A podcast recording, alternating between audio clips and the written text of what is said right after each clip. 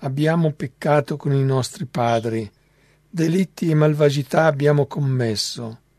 I nostri padri in Egitto non compresero le tue meraviglie, non si ricordarono della grandezza del tuo amore.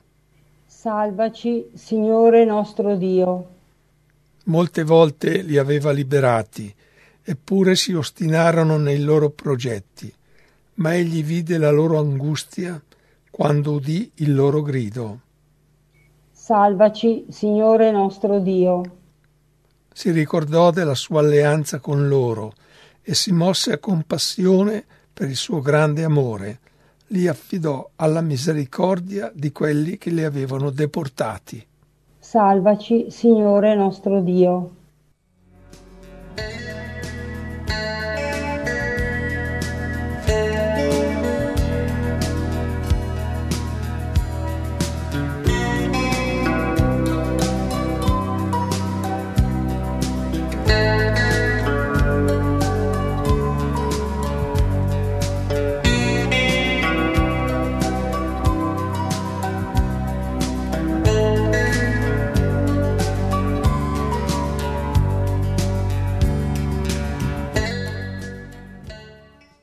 Lettura del Vangelo secondo Giovanni.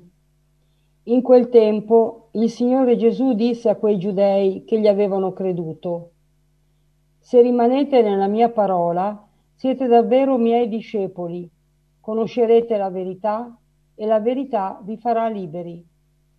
Gli risposero, Noi siamo discendenti di Abramo e non siamo mai stati schiavi di nessuno. Come puoi dire diventerete liberi? Gesù rispose loro, In verità, in verità io vi dico, chiunque commette il peccato è schiavo del peccato. Ora lo schiavo non resta per sempre nella casa, il figlio vi resta per sempre. Se dunque il figlio vi farà liberi, sarete liberi davvero. So che siete discendenti di Abramo, ma intanto cercate di uccidermi, perché la mia parola non trova accoglienza in voi. Io dico quello che ho visto presso il Padre. Anche voi dunque fate quello che avete ascoltato dal Padre vostro. Gli risposero, il Padre nostro è Abramo. Disse loro Gesù, se foste figli di Abramo, fareste le opere di Abramo. Ora invece voi cercate di uccidere me, un uomo che vi ha detto la verità udita da Dio. Questo Abramo non l'ha fatto. Voi fate le opere del Padre vostro. Gli risposero allora, noi non siamo nati da prostituzione, abbiamo un solo Padre, Dio.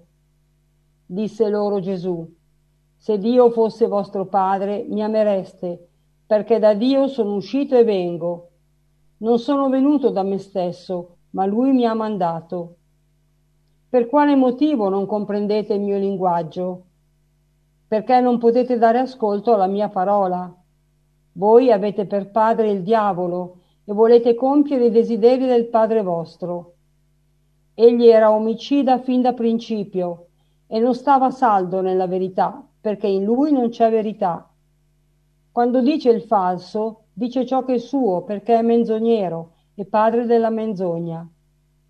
A me invece voi non credete, perché dico la verità. Chi di voi può dimostrare che ho peccato? Se dico la verità, perché non mi credete? Chi è da Dio ascolta le parole di Dio. Per questo voi non ascoltate, perché non siete da Dio. Gli risposero i giudei, non abbiamo forse ragione di dire che tu sei un samaritano e un indemoniato? Rispose Gesù, io non sono indemoniato, io onoro il Padre mio, ma voi non onorate me. Io non cerco la mia gloria, vi è chi la cerca e giudica. In verità, in verità io vi dico, se uno osserva la mia parola non vedrà la morte in eterno. Gli dissero allora i giudei, Ora sappiamo che sei indemoniato. Abramo è morto, come anche i profeti. E tu dici, se uno osserva la mia parola, non sperimenterà la morte in eterno. Sei tu più grande del nostro padre Abramo, che è morto? anche i profeti sono morti. Chi credi di essere? Rispose Gesù. Se io glorificassi me stesso, la mia gloria sarebbe nulla. Chi mi glorifica è il Padre mio, del quale voi dite è nostro Dio e non lo conoscete. Io invece lo conosco. Se dicessi che non lo conosco sarei come voi, un mentitore. Ma io lo conosco e osservo la sua parola. Abramo, vostro padre, esultò nella speranza di vedere il mio giorno. Lo vide e fu pieno di gioia. Allora i giudei gli dissero, non hai ancora cinquant'anni e hai visto Abramo? Rispose loro Gesù, in verità, in verità io vi dico, prima che Abramo fosse, io sono. Allora raccolsero delle pietre per gettarle contro di lui, ma Gesù si nascose e uscì dal Tempio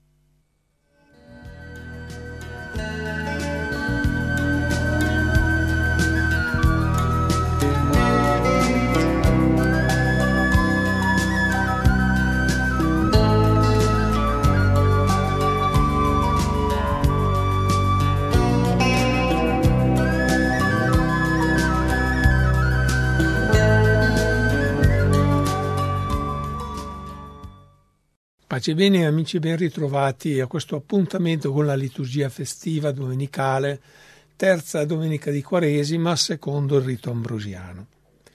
Ogni domenica di questo tempo un personaggio ci accompagna, ci guida. Domenica scorsa era la donna samaritana che cercava acqua al pozzo e incontra nella persona di Gesù la sorgente della novità, della vita, acqua bevuta la quale non, avrà, non si avrà più sete in eterno. Oggi ci viene incontro Abramo, nostro padre nella fede. Abramo abitava quella terra che oggi è l'Iraq, terra di un conflitto che sembra non avere fine, e proprio lì, in quella terra, in una notte piena di stelle, Dio gli aveva parlato così. Abramo conta le stelle se le puoi contare così numerosa sarà la tua discendenza, come le stelle del cielo e la sabbia che è sulla riva del mare. Ecco, in quella stellata notturna c'eravamo anche tutti noi, che abbiamo appunto come nostro padre Abramo. Anche noi siamo figli di questo grande patriarca, di questo padre nella fede.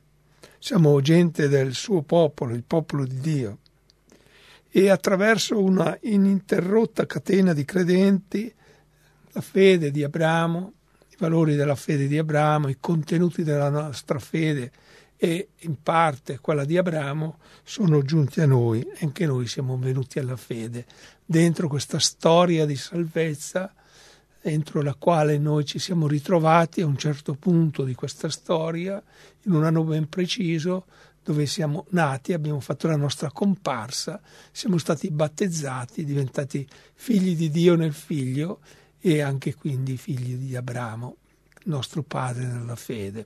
Così lo designa Gesù, così lo ritenevano anche gli appartenenti al popolo ebraico. Ecco, questo brano del Vangelo si apre con un'affermazione, si dice che coloro che credevano in lui, cioè la gente che sta ad ascoltare Gesù, con la quale Gesù discute, polemizza, eh, litiga nel senso che non viene accolto e alla fine poi gli scaglieranno addosso delle pietre, lui deve fuggire, si allontana. Ecco, questa gente sono gente, persone che credevano in lui, in qualche modo credevano, erano affascinati dalla sua persona, dalla, novità del suo dire, dal modo di presentare i contenuti della fede ebraica, lo seguono. Quando si toccano certi tasti, e allora non si va più d'accordo. Quando il discorso non è impegnativo, non è coinvolgente, non ti tocca, non eh, ti costringe a uscire dalle tue comodità, dalle false libertà, dalle tue schiavitù, quindi, e allora tutto procede bene. Quando il, la parola dell'altro, degli altri, eh, ti provoca, ti mette in discussione, allora istintivamente sorge dentro di noi un senso di ribellione, di presa di distanza da questa parola, da queste persone che pronunciano queste parole. Penso che sia successo, come a noi succede spesso, sia successo anche Gesù. Gesù con tutte le sue buone intenzioni, ne aveva tante, molte più di noi, era venuto proprio per portare un messaggio di salvezza e venire proprio a salvare chi era perduto. Ecco, Gesù a un certo punto non viene più accolto perché è una figura scomoda, pronuncia delle parole che sono scomode, che richiedono una accoglienza e un cambiamento di vita e nessuno vuole cambiare. Fondamentalmente noi tutti quanti siamo pigri e stiamo bene dove siamo. Quando qualcuno ci chiede un impegno ulteriore, allora mostriamo, evidenziamo le nostre titubanze, il nostro rifiuto. Il brano di Vangelo che abbiamo ascoltato ci racconta una delle polemiche più aspre che troviamo appunto descritte nel Vangelo, nel Nuovo Testamento, fra Gesù e i giudei. Il contesto è quello della festa delle capanne. Era una festa che durava un'intera settimana e ricordava i gesti prodigiosi compiuti da Dio nel deserto. In, nel corso di questa festa, proprio per ricordare quella colonna di fuoco, segno della presenza di Dio che aveva guidato Israele nel deserto, ecco, nel corso di questa settimana di festa venivano accese grandi luminari e grandi luci in tutta la città. Bene, proprio nella terza giornata di questa, di questa festa, Gesù aveva compiuto, lo leggiamo nella, nelle parti precedenti del capitolo, alcune, alcune, alcuni, alcuni miracoli, aveva insegnato nel Tempio e aveva detto proprio io sono la luce del mondo eh, prendendo spunto insomma in analogia a queste luci accese, disse io sono la luce nel mondo. E il Vangelo di Giovanni ci dice che molti credettero in lui, quindi molti dei giudei credettero in lui. Ora il Vangelo di questa domenica inizia proprio così. Il Signore disse a quei giudei che gli avevano creduto. Ecco, qui dobbiamo pensare che Giovanni scrive il suo Vangelo dopo il 90, il 90 d.C. circa, e eh, riflette in questa situazione una problematica della comunità cristiana del suo tempo, perché i, i, i giudei convertiti al cristianesimo in quel momento erano oggetto di una aspra persecuzione da parte dei giudei osservanti, erano accusati di tradimento della legge di Mosè, erano stati espulsi dalla sinagoga e il punto proprio eh, più controverso era proprio quello era che loro riconoscessero Gesù come figlio di Dio. E molti eh, cristiani, appunto convertiti dal, dal giudaismo, erano incerti, erano tentati di abbandonare la, la, la, comunità cristiana e ritornare proprio al giudaismo originario.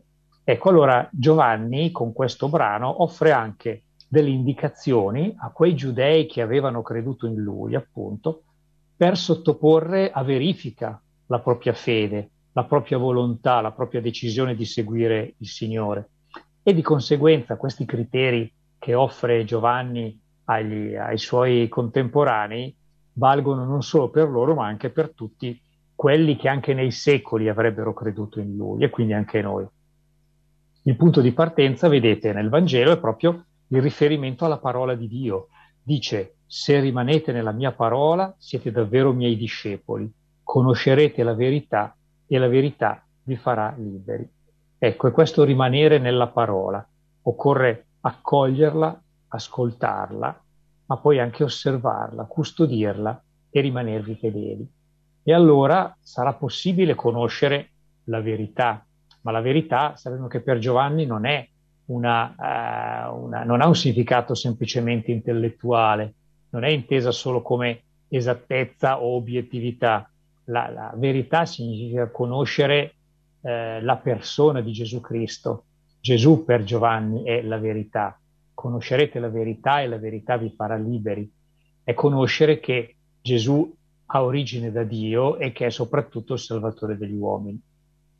Ma vediamo che nel brano di Vangelo i giudei anziché appunto ascoltare la parola di Gesù, si irrigidiscono, si irrigidiscono sulle loro posizioni, sono sicuri di se stesso, sono orgogliosi di un fatto etnico, cioè del fatto che loro sono discendenza di sangue di Abramo e si ritengono figli di Dio perché dicono non siamo nati da prostituzione, no? siamo figli di Abramo. E tra parentesi, proprio la prima lettura di questa eh, domenica, quella che racconta l'episodio del vitello d'oro, l'intercessione di Mosè dopo il vitello d'oro, fa vedere quanto no, gli ebrei, i loro padri, avessero in realtà tradito l'alleanza che Dio aveva stabilito con Abramo. Ecco allora che Gesù, di fronte a questa loro ostinazione, non tace e dice loro la verità, ecco, quella verità che fa liberi. Ecco, dice che non ha cercato la sua gloria. Dice, se io glorificassi me stesso, la mia gloria sarebbe nulla. Chi mi glorifica è il Padre mio. Dice che non è lui mentitore perché conosce il Padre. Dice, io, se dicessi che non lo conosco, sarei un mentitore come voi, ma io lo conosco e osservo la sua parola. E infine eh, rivendica, ecco, rivendica coraggiosamente la sua superiorità ad Abramo, perché dice solennemente, in verità vi dico, prima che Abramo fosse, io sono. E quello io sono nel, nel Vangelo, anche nel, nel Messale, è scritto maiuscolo, per quel io sono riecheggia quel nome di Dio che Mosè aveva sentito vicino al roveto ardente quando disse cosa dirò ai miei, ai, ai miei fratelli, come si chiama, qual è il nome di Dio? E Dio gli risponde, dirai io sono, mi ha mandato a voi. Ecco, questa, con questo io sono Gesù fa capire, insomma, la sua, uh, che lui no, è, ha un rapporto veramente particolare no, di identificazione con il Padre. È lui proprio quel Dio che ora si rivela, si rivela e compie quelle promesse fatte ad Abramo, quelle promesse che sono all'origine eh, di, di, di, ciascuno che veramente può dirsi figlio di Abramo. Figlio di Abramo non per un fatto di sangue, ma perché erede appunto di queste promesse che ora si stanno compiendo in Gesù. Se rimanete nella mia parola, siete davvero miei discepoli, conoscerete la verità e la verità vi farà liberi. Io credo che questo invito del Signore Gesù è attualissimo in ogni momento della nostra vita. Dobbiamo veramente avere la costanza e la fiducia di rimanere nella sua parola e quindi di leggerla, di conoscerla, di meditarla e anche di ascoltarla. Così facendo saremo anche in grado poi di metterla in pratica. È un lavoro quotidiano, continuo. Non possiamo dare per scontato che una volta letta la parola del Signore, basta, sia entrata nel nostro cuore e noi possiamo andare avanti tranquilli a vivere la nostra vita da cristiani. È un esercizio continuo, l'ascolto della parola, il lasciare che penetri nel nostro cuore per poter essere efficace poi nella nostra vita ma non solo nella nostra vita, anche nella vita dei nostri fratelli. Credo che questo sia davvero importante, dobbiamo tenerne conto e dobbiamo avere la costanza, non stancarci, avere fiducia che questa parola comunque opera, che questa parola non rimane, come dice il profeta Isaia, senza effetto, senza aver operato ciò che il Signore desidera. E questa parola conosciuta e vissuta ci porta alla libertà. Perché ci porta alla libertà? perché ci porta ad allontanarci sempre più dal peccato, dal male, dalla menzogna, dall'egoismo. Ci porta proprio a una libertà interiore che ci permette di vivere sempre più secondo il volere del Signore. E abbiamo come esempio proprio Lui, il Signore Gesù. Più volte in questo Vangelo egli dice che, che non si fa Signore da se stesso, che la gloria sua arriva dal Padre, che Lui segue le opere del padre.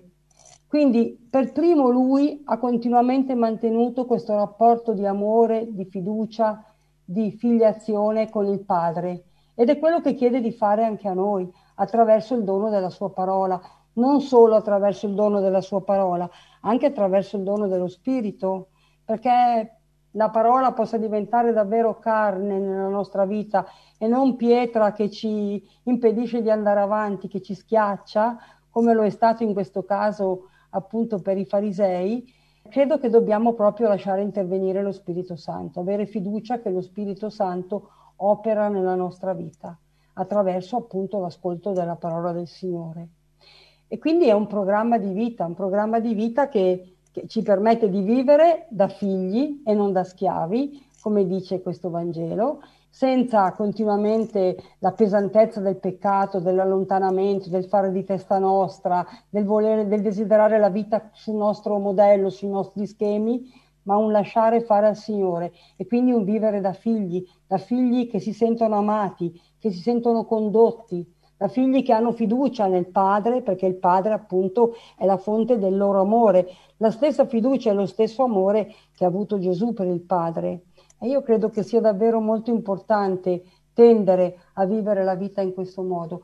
E se ogni giorno facciamo dei piccoli passi per cercare di mettere in pratica, cioè l'ascolto della parola, il dare fiducia al Signore Gesù, il chiedere l'aiuto dello Spirito Santo, io sono sicura che il nostro cammino diventerà un cammino di vita, un cammino che ci porta davvero a una liberazione, a una libertà definitiva che vivremo poi completamente nel regno dei cieli.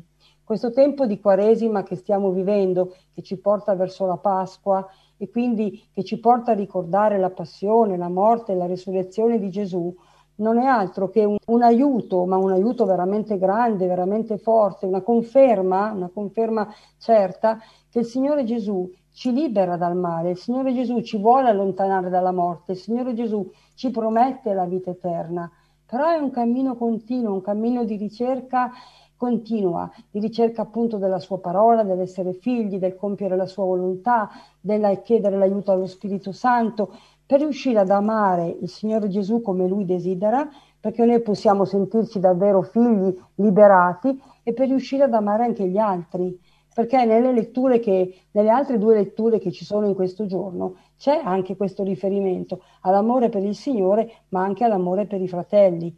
L'amore per i fratelli che ha avuto Mosè, che davanti all'ira di Dio chiede perdono, chiede misericordia per i suoi fratelli e la misericordia e l'amore che ha Paolo per i suoi fratelli, tanto da inviare Timoteo per vedere appunto se loro vivono in un modo concreto, vero e giusto la loro appartenenza al Signore. Ed è bellissima la frase della seconda lettura della lettera di San Paolo ai Tessalonicesi quando dice fratelli, siete voi la nostra gloria e la nostra gioia.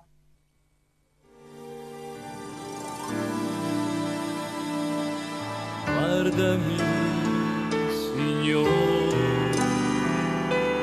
Regine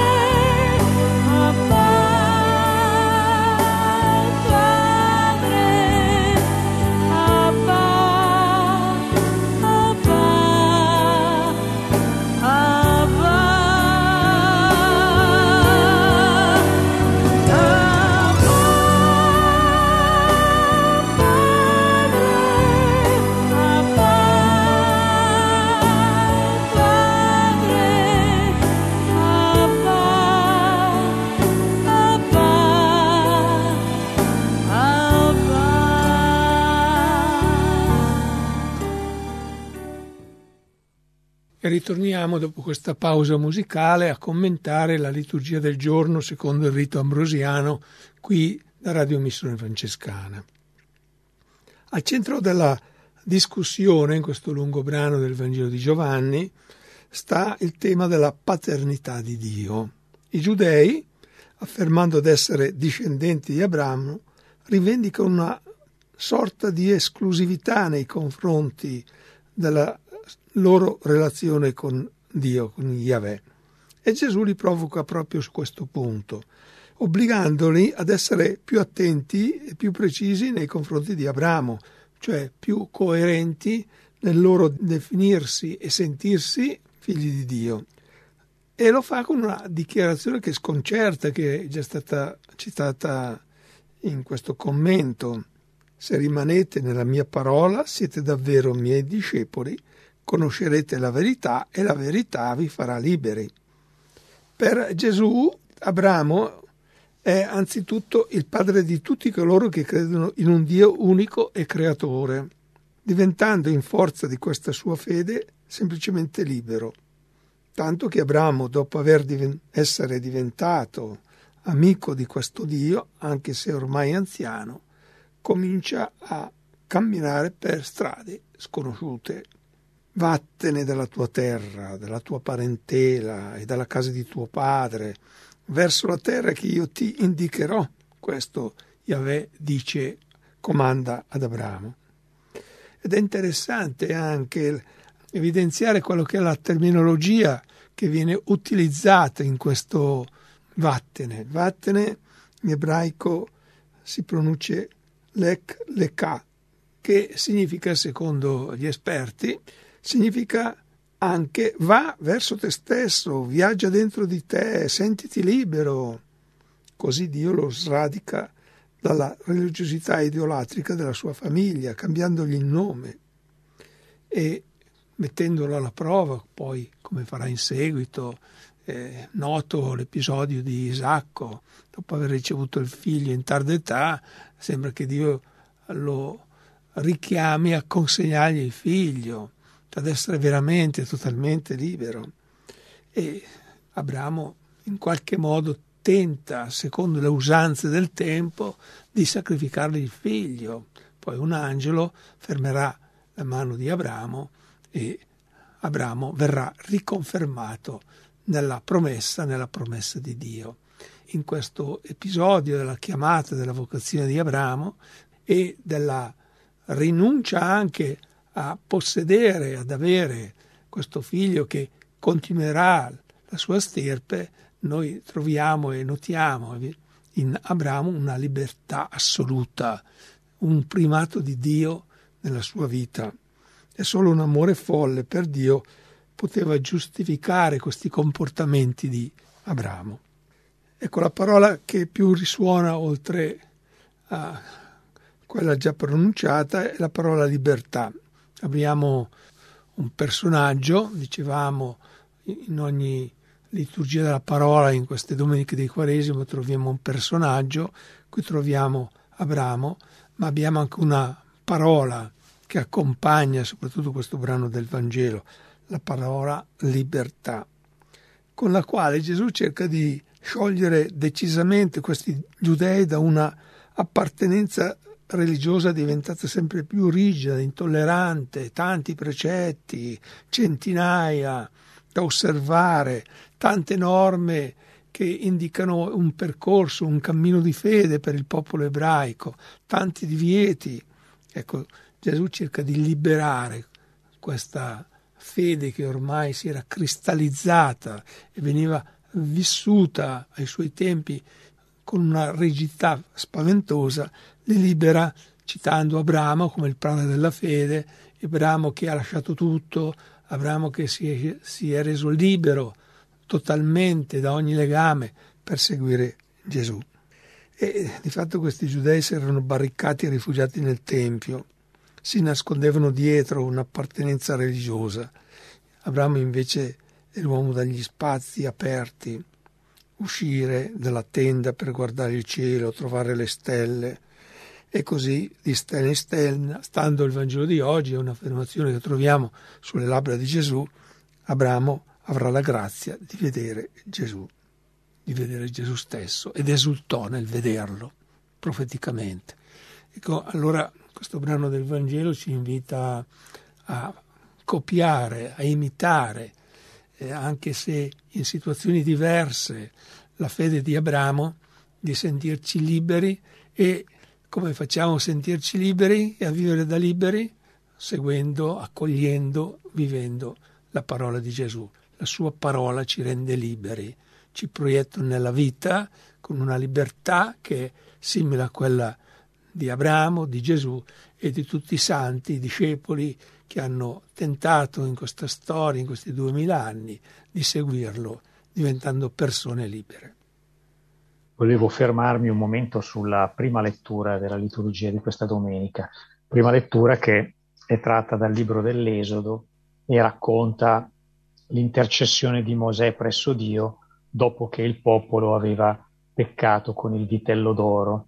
La storia la sappiamo, eh, Mosè è salito sul monte, sul Sinai, è più di un mese che è su, il Signore eh, Dio gli sta dettando i dieci comandamenti, ma il popolo non lo vede e allora eh, comincia ad entrare in agitazione, soprattutto perché gli manca un riferimento concreto. Ecco, e allora eh, cercano una, un qualcosa che, che, che, segni una presenza di Dio visibile, insomma eh, il popolo non riesce a capire che Dio è un Dio particolare, insomma, non è come gli dei che avevano in Egitto, che, che, per cui uno si fabbricava una presenza materiale tranquillizzante che la metteva dove voleva e li poteva andare a, a bruciare incenso. No, il Dio di Israele è un Dio particolare, è un Dio silenzioso, è un Dio che a volte si nasconde, è un Dio potente e salvatore ma che non si lascia rappresentare in nessuna forma, non si lascia possedere. È un Dio che rispetta la libertà, rispetta l'autonomia, ma è esigente sulla libertà. È un Dio che vuole l'atto di fede. Ecco, l'unico rapporto, eh, il rapporto fondante che deve esserci con questo Dio è la fiducia. E il popolo fa fatica a capire questa cosa, perché invece vorrebbe un Dio più facile, vorrebbe un Dio che è lì, che lo vedi chiaramente, che gli puoi bruciare incenso davanti, che ti risolve il problema quando glielo chiedi, che non ti impegna troppo sulla libertà, che ti dice cosa fare, che ti mette tutto davanti bello chiaro. Ecco, e in fondo è questo il senso della richiesta del vitello d'oro. Ecco, credo che sia così istruttivo, importante anche per noi perché c'è sempre, no? c'è sempre stato e c'è sempre nella storia dell'umanità e anche nella nostra storia individuale la tentazione di fabbricarsi un Dio più facile, no? Un Dio che possiamo eh, portare davanti, che ci faccia sentire protetti, che ci dica chiaramente tutto, un Dio che non ci impegni sulla libertà, ecco, un, un vitello d'oro. Ecco, notate che è interessante, non è che Israele stesse dicendo eh, che si stesse facendo un altro Dio, eh? Si stava facendo un'immagine visibile, facile, del Dio che gli aveva annunciato Mosè. Infatti, così dice: Ecco il tuo Dio Israele, colui che ti ha fatto uscire dalla terra d'Egitto. Eh? Non è che sta dicendo ti faccio un altro Dio, no, no, è quel Dio che ti ha fatto uscire dalla terra d'Egitto, ma così sotto la forma di un vitello che ti puoi portare avanti in processione è più facile, te lo senti più vicino, te lo senti, te lo senti a, a disposizione tutte le volte che ti serve. Ecco, però Dio si rifiuta allora e anche oggi di essere ridotto ad una cosa. Eh. Lui eh, non vuole immagini, lui vuole un rapporto di fiducia e la fiducia è anche qualcosa che, eh, che si offre nella nebbia, nell'oscurità, nel nascondimento, nella non comprensione. Eh. Anche quando appunto eh, Mosè è sul monte da un mese, avvolto nella nube, e tu non lo vedi, e devi credere che comunque lì Dio gli sta parlando.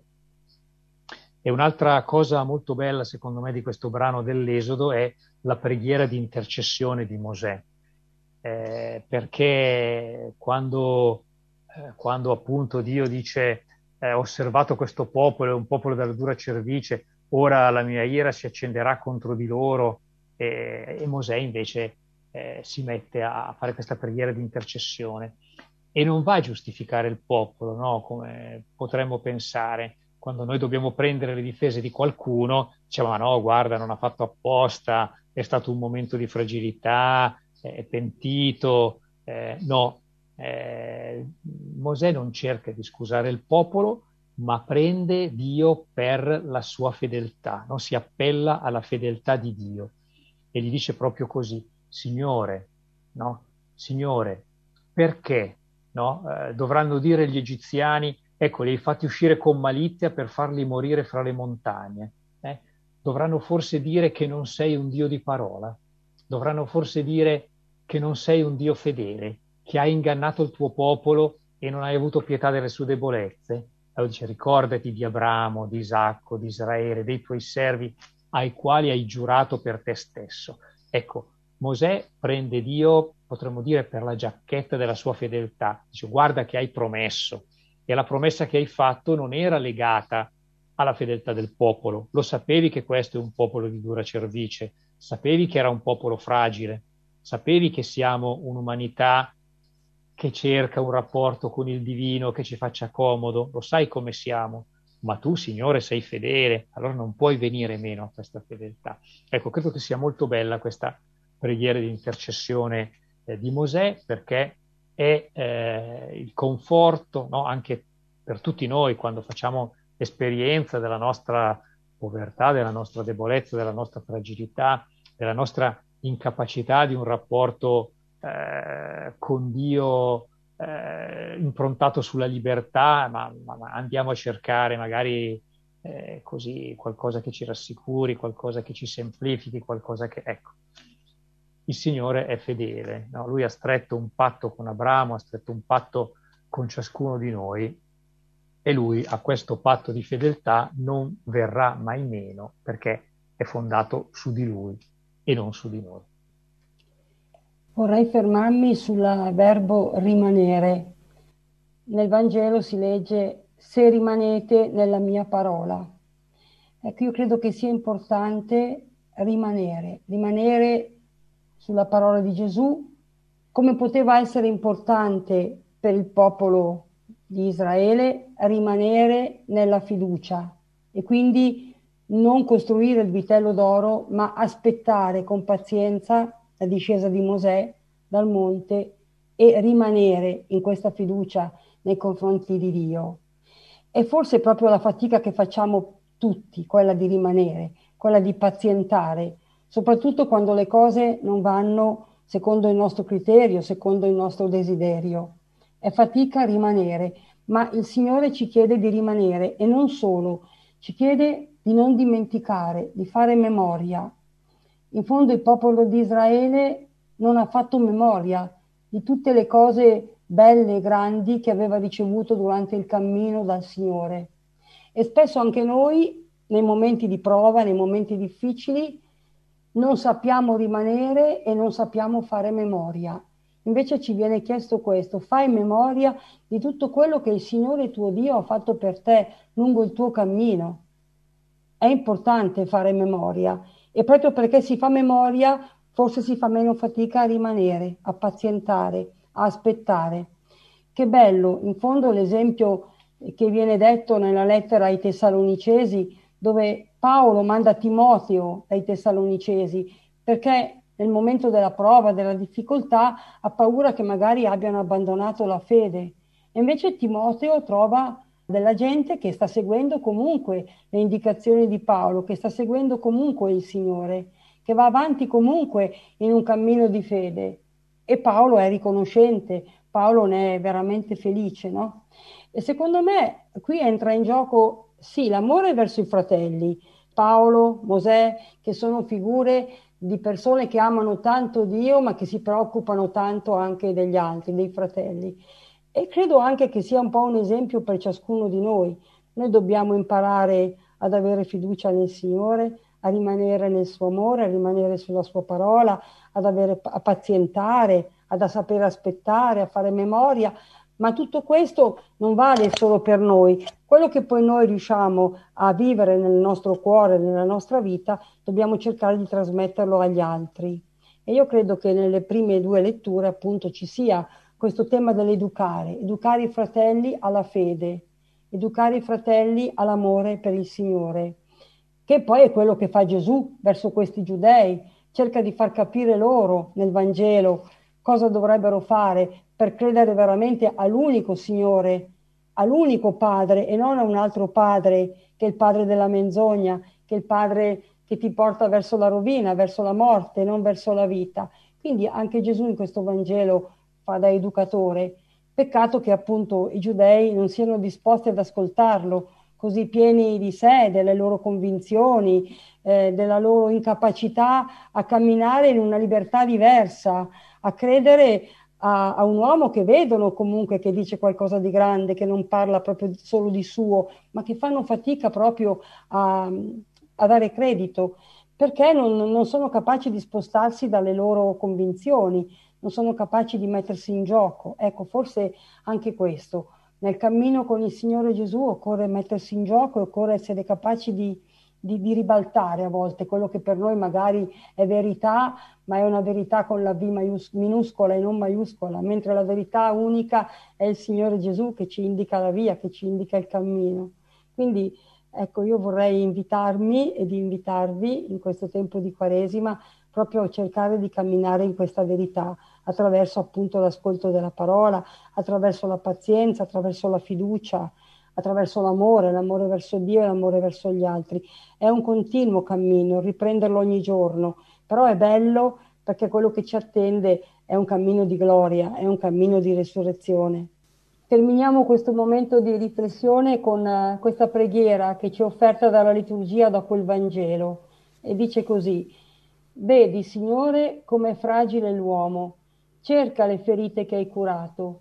Tanta indulgenza hai avuto con noi, ma ancora troverai da perdonare. Stendi le tue mani che guariscono, risana le membra malate, rinfranca ogni nostra debolezza, conserva ciò che è intatto in fedele costanza. Amen. Con questa preghiera vi salutiamo, vi auguriamo una buona domenica nel Signore. Ciao da Irene. Ciao e buona settimana da Marco. Pace e bene da parte di Padre Gianni.